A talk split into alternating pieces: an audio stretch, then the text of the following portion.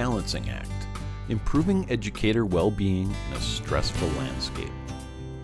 Supporting our teachers' mental health and job satisfaction is essential for an effective educational system.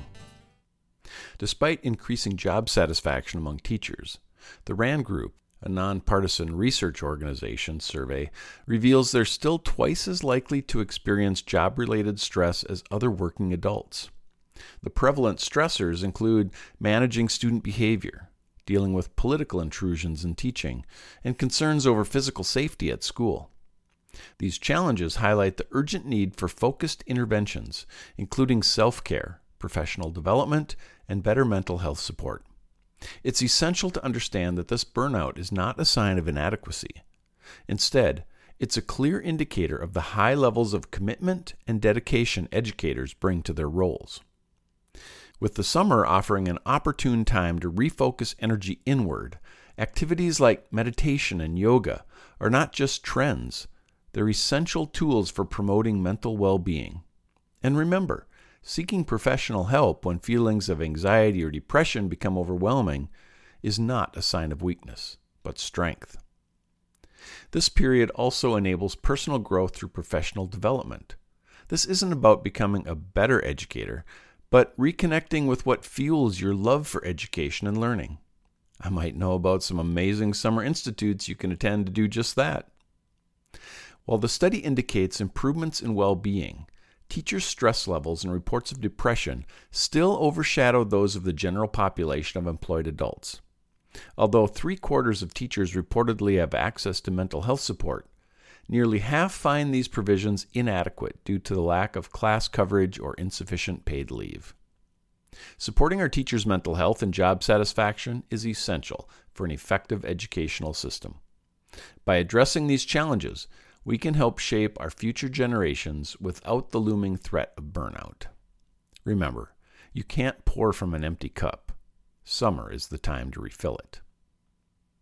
Online resources. Some of my favorite resources to support self care for both yourself and your students. The tapping solution. If you haven't tried EFT, Emotional Freedom Technique, you should. It's based on the combined principles of ancient Chinese acupressure and modern psychology. There's an app for ease of use and a dedicated space for teachers and students. Calm. This app offers a vast array of mindfulness exercises, sleep stories, calming music, and guided meditations to help manage stress and promote relaxation. It's a bonus that there's a free trial for educators and students. Yoga with Adriene. Free online yoga lessons for all levels, a great resource for incorporating physical activity into your routine. Edutopia, a comprehensive resource for educators with plenty of articles and tips for self care, classroom management, and professional development. BetterHelp, an online platform that connects individuals with licensed therapists for virtual counseling sessions. And Zensational Kids, an organization with a focus of evidence based mindfulness practices and techniques that foster the development of coping skills and self regulation strategies. Avid Open Access resources.